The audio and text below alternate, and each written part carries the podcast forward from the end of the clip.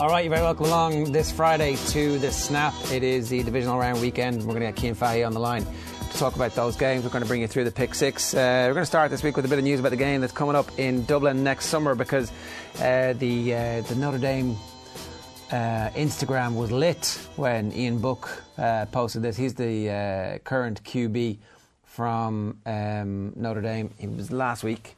Uh, he was out saying, talking about whether or not he was going to come back. It was um, a New Year's present to everybody, liked by Mike McGlinchey, who, of course, is the uh, starting right tackle for um, the San Francisco 49ers. We're going to talk a bit about that a little bit later on. Uh, those of you who are um, observant will notice what's in the top right hand corner? What does it say? You see it there? What does it say, Ronan? Top right of Top right hand corner, Ian Book, follow. Where, where, where's the location? Dublin, Ireland. Dublin, Ireland. He wasn't in Dublin, Ireland. He's coming to Dublin, Ireland. See what he did? See you in 2020. Go Irish. He's the QB. He's coming back. Uh, um, who's the draft analyst from NFL? It's not Bucky Brooks. It's the other one. Daniel Jeremiah. Oh yeah.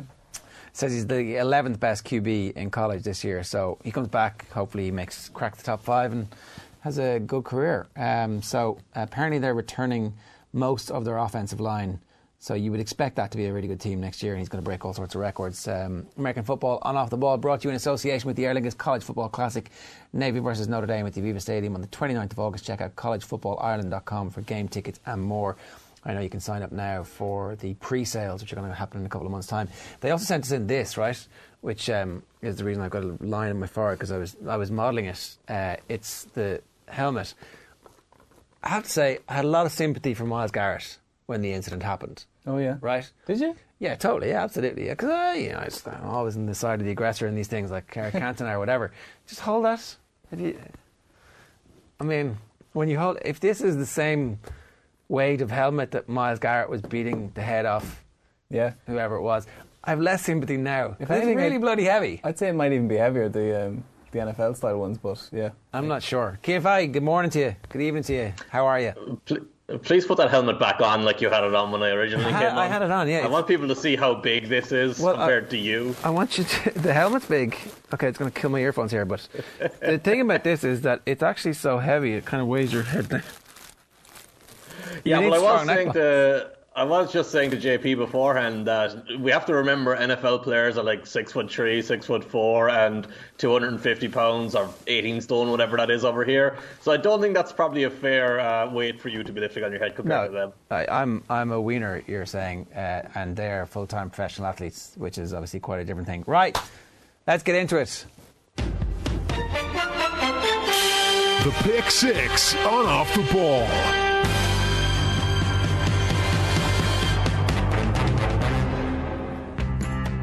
I like these this week.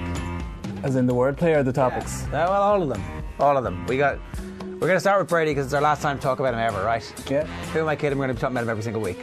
Yeah. Like it seems all the American talk shows are starting with Brady even on a playoff week, and then topic number two is Mike McCarthy and the Cowboys. So Yeah. they don't seem to realise the, the playoffs are actually on right now. But It's weird. This week is this week is a really weird week because um, the firings happen and the hirings happen, and everybody forgets about the actual matches at the weekend. So you kind of feel slightly underprepared when they arrive.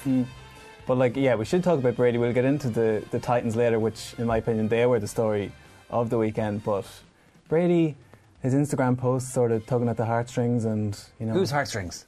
That everybody's. But who specifically was that aimed at? There was a lot of past tense in the first couple of paragraphs, as in, "I've had a great time here. Thanks for the memory," sort of vibe. But then towards the end, you're kind of left thinking, does he want to go back? Is this all leverage to try and get some more weapons next season? I think the most, the only landing spot that makes sense is the LA Chargers, where it's not even from a playing point of view. They just need to get bums on seats, and he's sort of a marketable guy that could land in LA and draw people in. Because otherwise, But who? What makes sense for him? Like short of staying with the Patriots, and from a playing point of view, I can't see any team that Brady necessarily improves all that much. The Colts. The Colts were the other ones that there's been a, a slight rumbling in the background and some kind of Well, from a playing point of view, that would be ideal for him because the their offensive line is so good, and he'll get protected. So what do you think? And also, they do have some weapons, and this draft is, is the best draft of all time. But do they need people. do they need Brady though? Like he's better than Jacoby Brissett, I, right? do- I think that's pretty good if they can keep like he was injured for most of the season.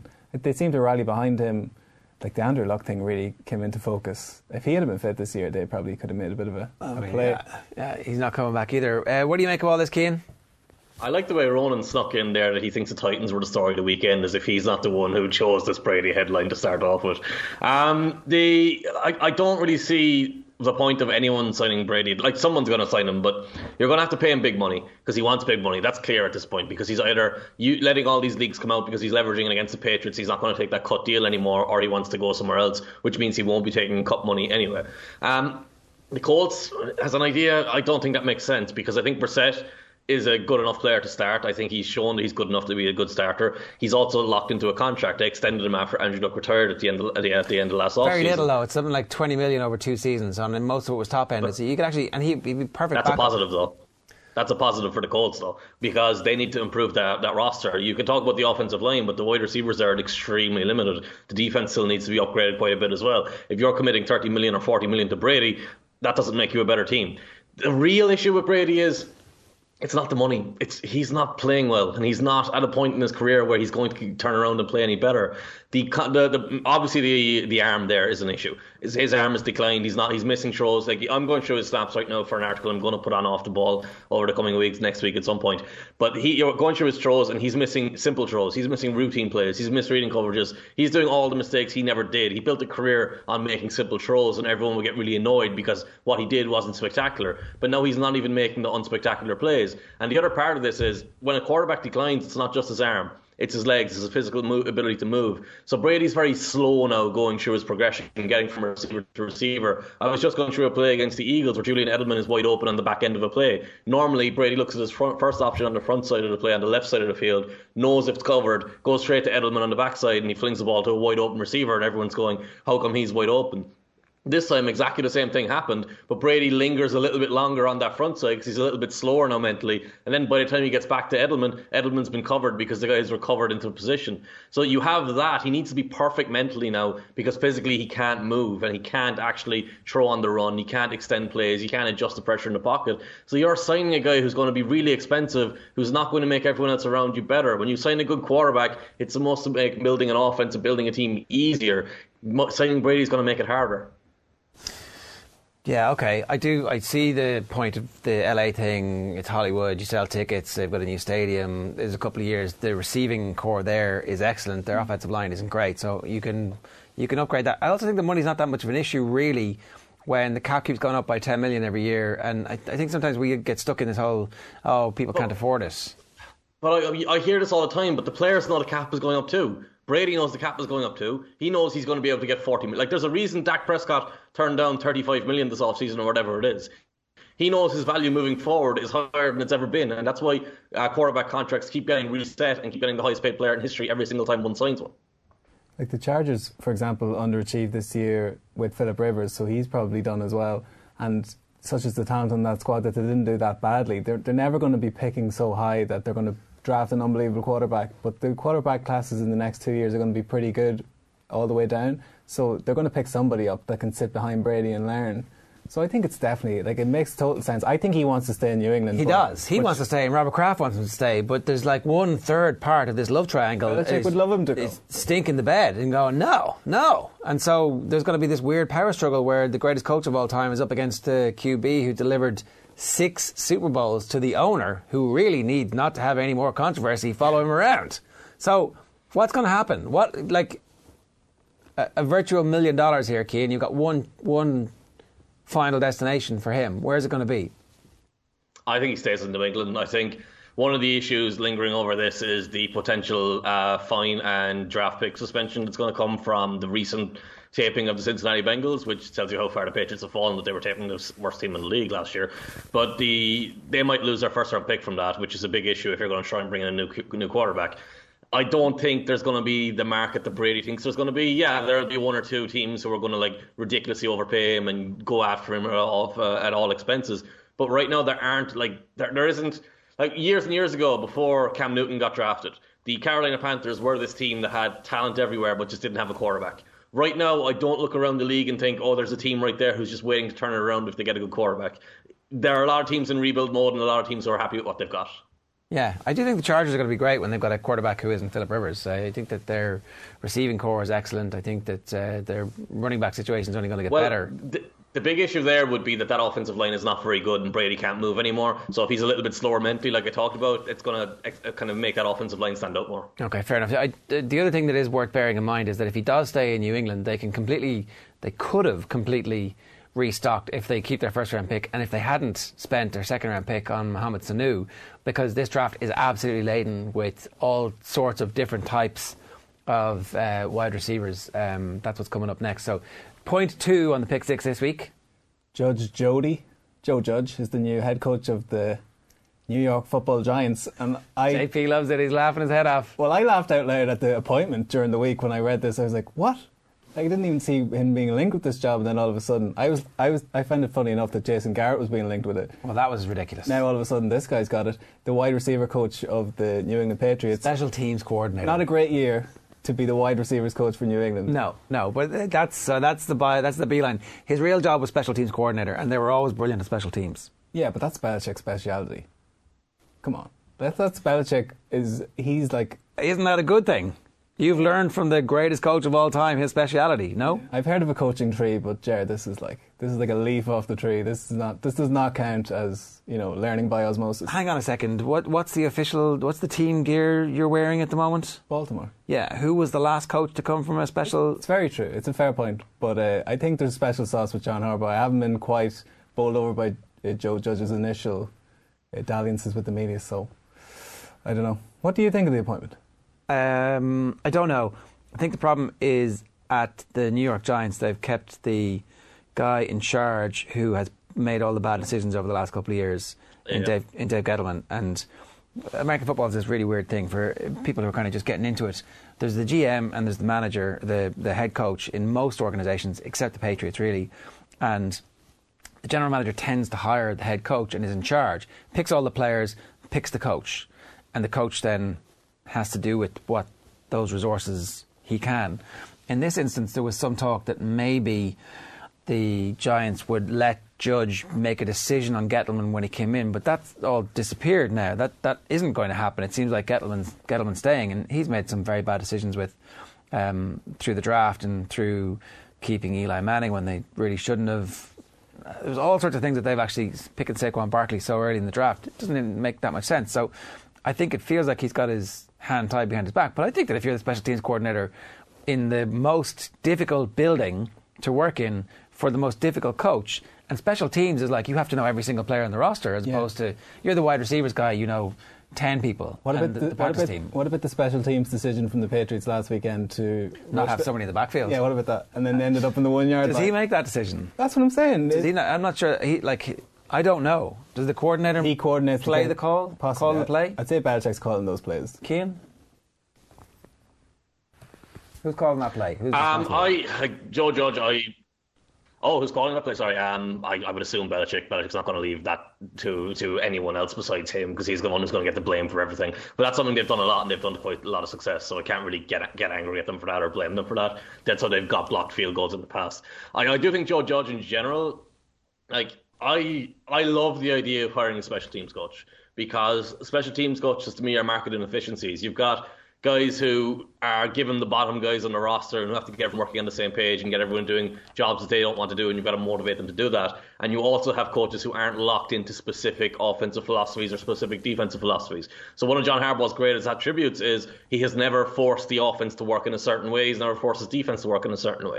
He's looked at what's going to work best for the guys he's got and made that happen. And that's why he's been uh, kind of a coach who, like, Belichick is obviously the best coach, but in terms of like controversy or argument over his job, no one has ever gone, yeah, John Harbaugh is, the, is why the Ravens lost this game, or John Harbaugh is a problem for the Ravens. Everyone is like accepts that John Harbaugh is this great guy because he has this ability to kind of blend into the background or let everyone else do their job properly, and that's a great, great attribute as a head coach. Is Joe Judge that guy? No idea. The, the the question marks for me come from Dave Gettleman saying, "Oh, we heard him because he said he's going to run the ball," and that's the problem with the Giants, and has been a problem for the Giants for the last few years. Like, hopefully, you would take this guy at 38 years of age, been a Patriots special teams coordinator since since 2013. You would think he has to have a good idea of how football works and how to win games and putting guys in the right position. And he had some good stuff in that press conference. But overall, when Gettleman is as excited about you as, as he is, it's not something to be excited about. Can I just ask though, right? Is the whole point about this the the league not that it changes so quickly and so often?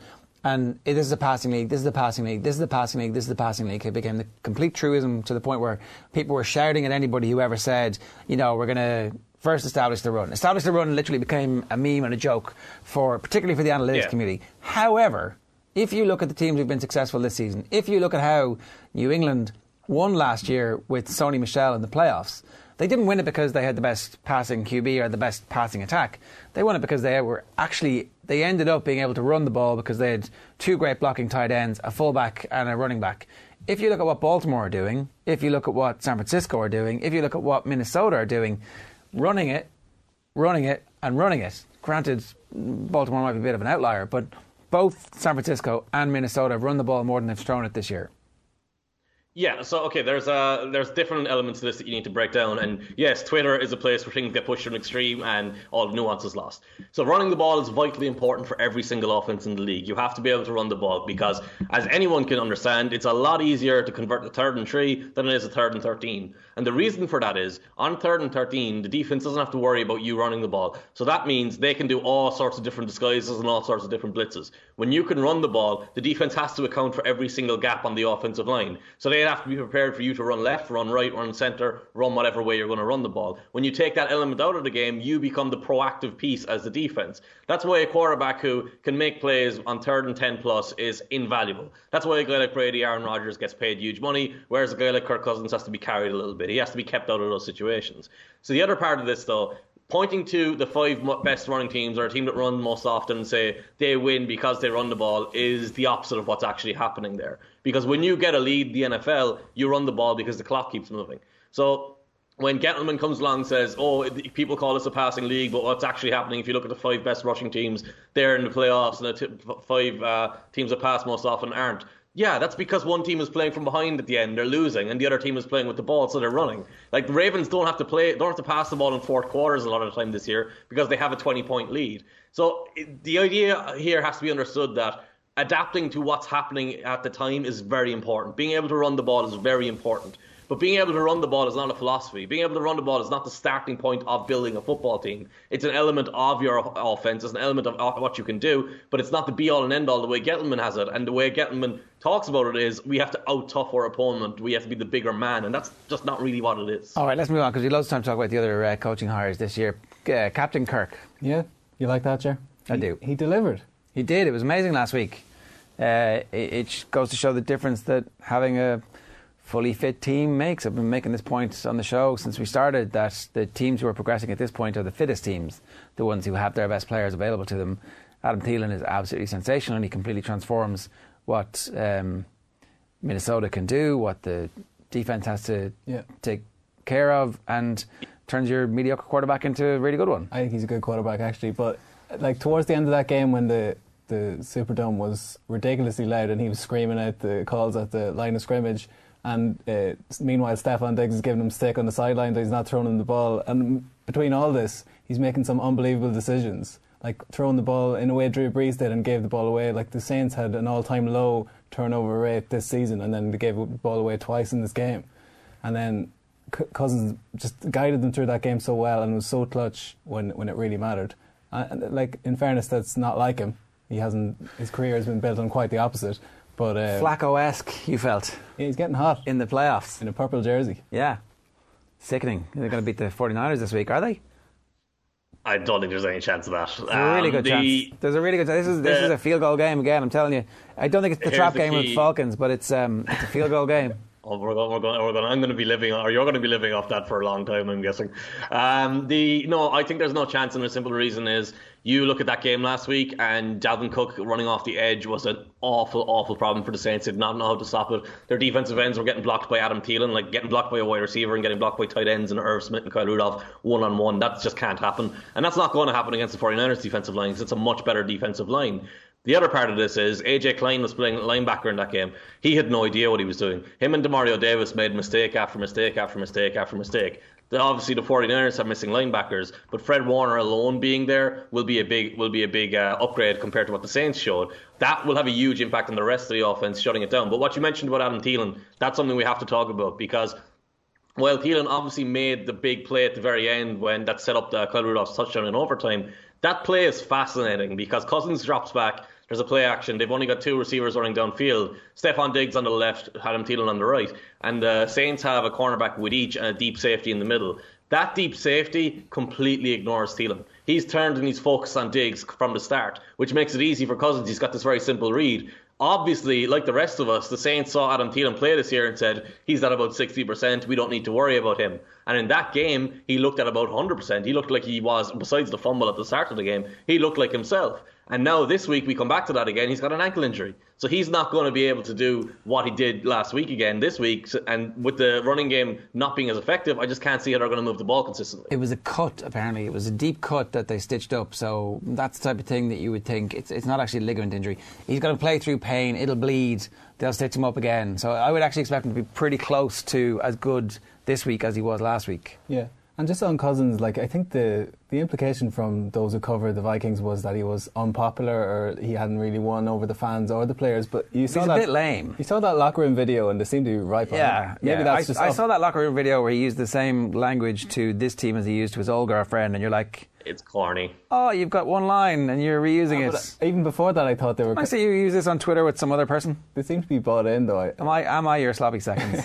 I am. Well, he's well. He made considerably more money from this girlfriend than the previous guy. He did. He's doing well out of it. Um, the teams match up really well. Um, Minnesota. I was just listening to. Uh, there's a Niners podcast which is very good. They're very concerned about the fact that the the defense, the Minnesota defense, is really strong through the middle, which is obviously where. Um, it's the, the, the money stuff for the 49ers. It's where Jimmy Garoppolo throws the ball. It's where George Kittle does his stuff.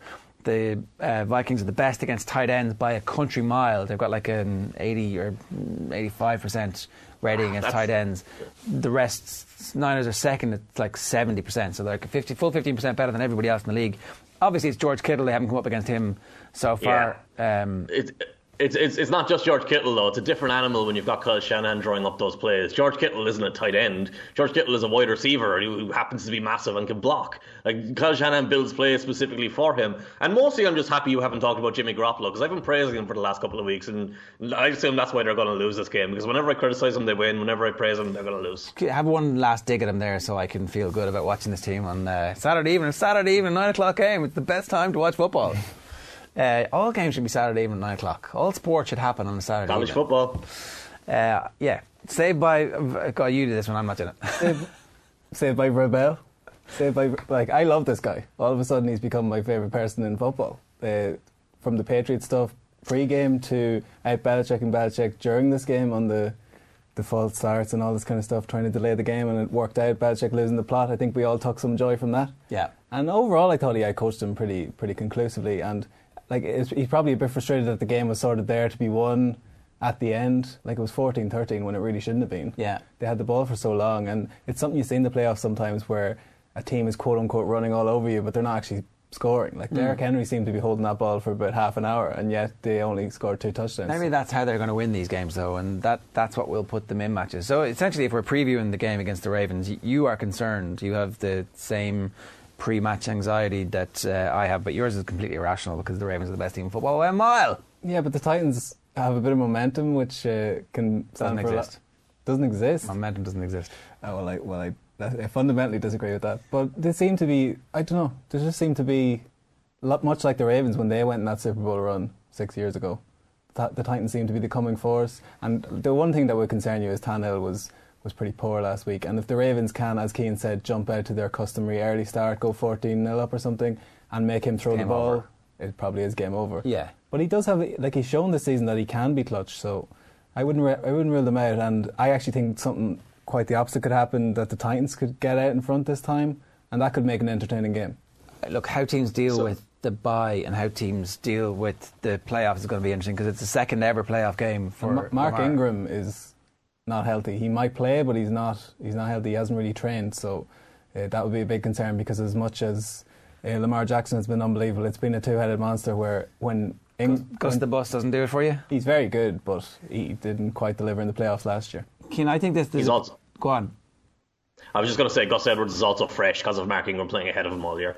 So what do you think is going to happen here?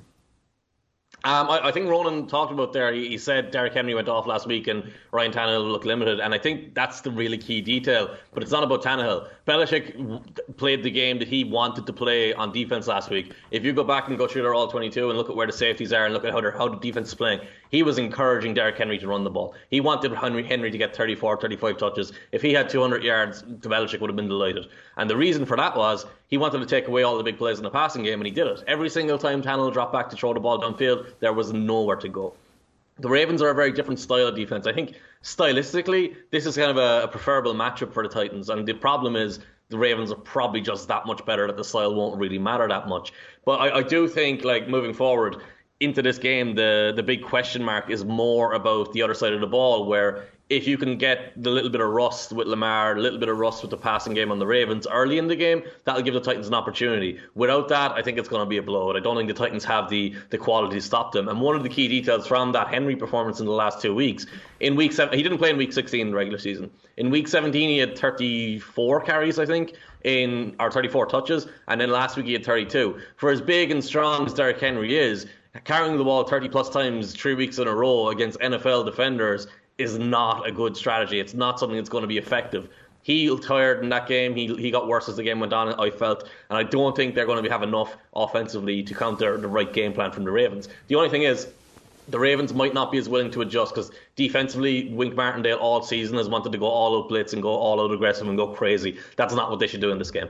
Okay, it will be interesting to see because they have blitz more than anybody else in the league. Uh, number five, Deshaun of the Dead there's an errant H in, in Deshaun there, people might spot. But Deshaun, um, like, after being 16 0 down or no whatever. would have spotted it. You would have got away with it. Go on. Whatever, um, 16 0 down or whatever it was, and came back motoring in the in the final quarter there. And that play, which has done the rounds now, it's going to be hard uh, beaten as the play of the playoffs. Like, how he managed to stand up.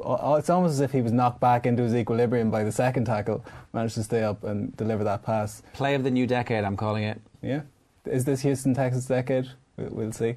But um, I don't know. Like I think that it was their one playoff win for this season. I can't see them doing anything this weekend necessarily. Yeah, I think um, Deshaun Watson is absolutely amazing, and there's still no definitive news on Will Fuller, another genuine game time decision. But Will Fuller has the the possibility of changing this offense the same way Adam Thielen does. So, what do you make of this one, Cian? Will Fuller will change that offense more than Adam Thielen does because that, like, as good as Kenny Stills is, no one can replicate Will Fuller's ability to get downfield in such a hurry that it stresses the defense completely and pulls the coverage apart. So Watson has wide open throws. I mean, like, what can you say about that performance last week? He was incredible. Like to me, like I've been known as someone who hates on Deshaun Watson, but it's not really that. It's I haven't seen huge consistency from him. I haven't seen him in the drop back passing game, kind of carrying an offense the way he has. And in that game, he was just undeniable. And the problem is the rest of the Texans team was awful. And they were going against the Buffalo Bills, which is fine, you can get away with because Josh Allen doesn't know what he's doing. Now you have to try and play against Patrick Mahomes in, in Kansas City. And yes, the Texans beat them. Yes, the Texans beat them in the regular season, but that was at a completely different point of the season for both teams. Their injuries, their performances since then, they've gone in completely different directions. And I feel like the Chiefs they're really underrated. I think the Chiefs right now, like they obviously beat the Ravens in the regular season. They've kind of gone under the radar because of Mahomes' injury and because of the rise of the Ravens.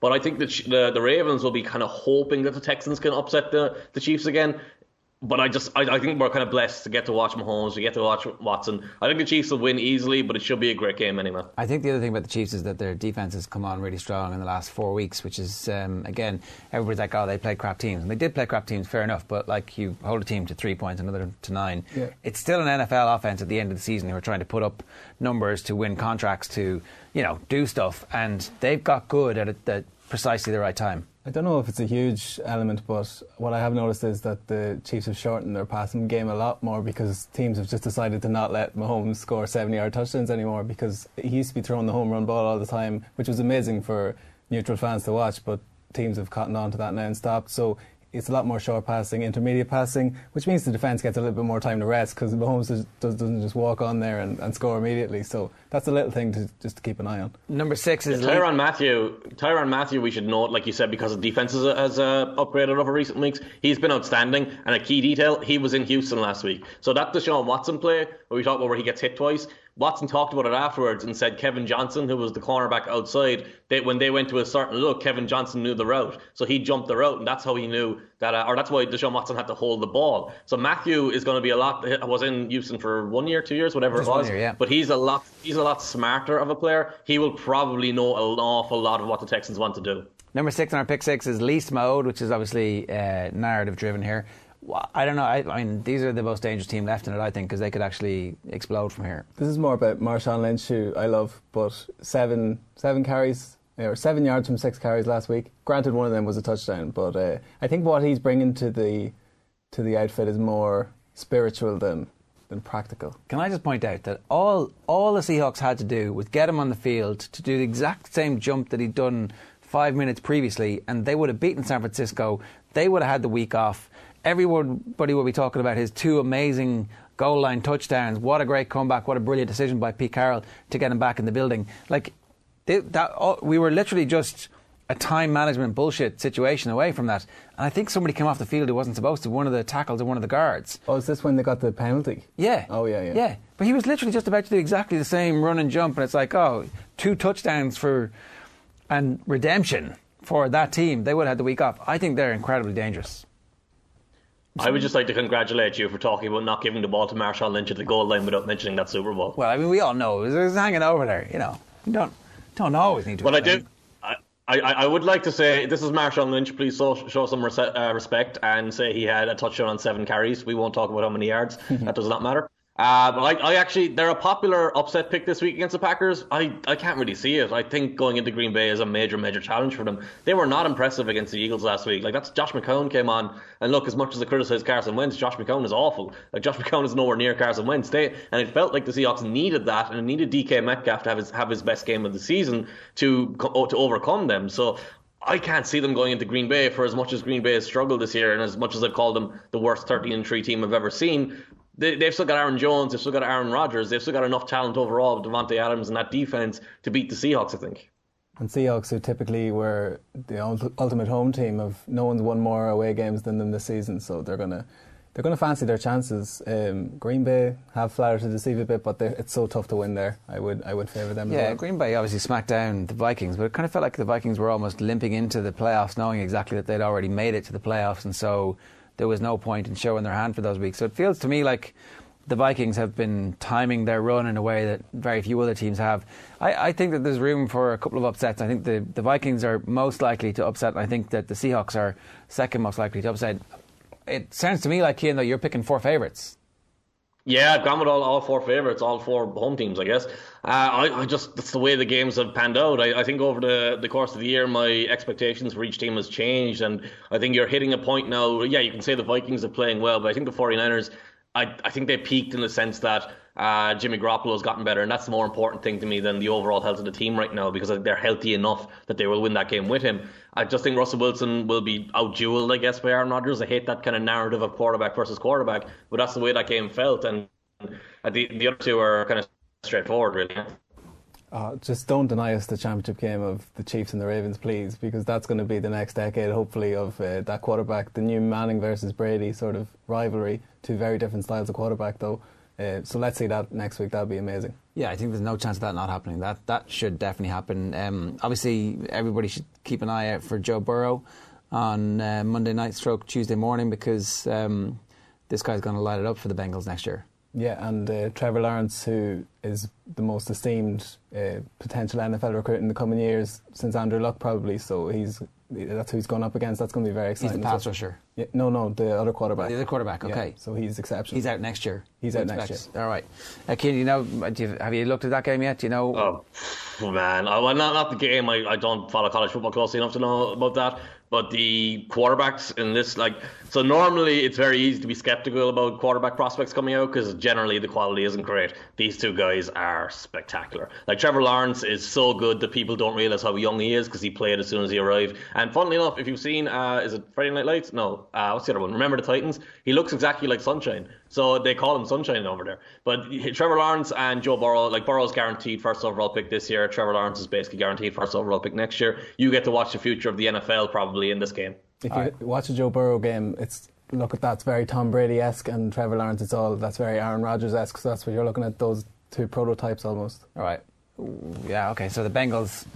Um, buy, buy stock in the Bengals and their wide receivers and their tight ends and their uh, running backs for next year. Right, American football coverage and off the ball is in association with the Aer Lingus College Football Classic. See collegefootballireland.com for more. We're going to be announcing details of our pre Super Bowl party where we're going to tape a live uh, version of this podcast. Uh, we'll give you details on um, coming along to that.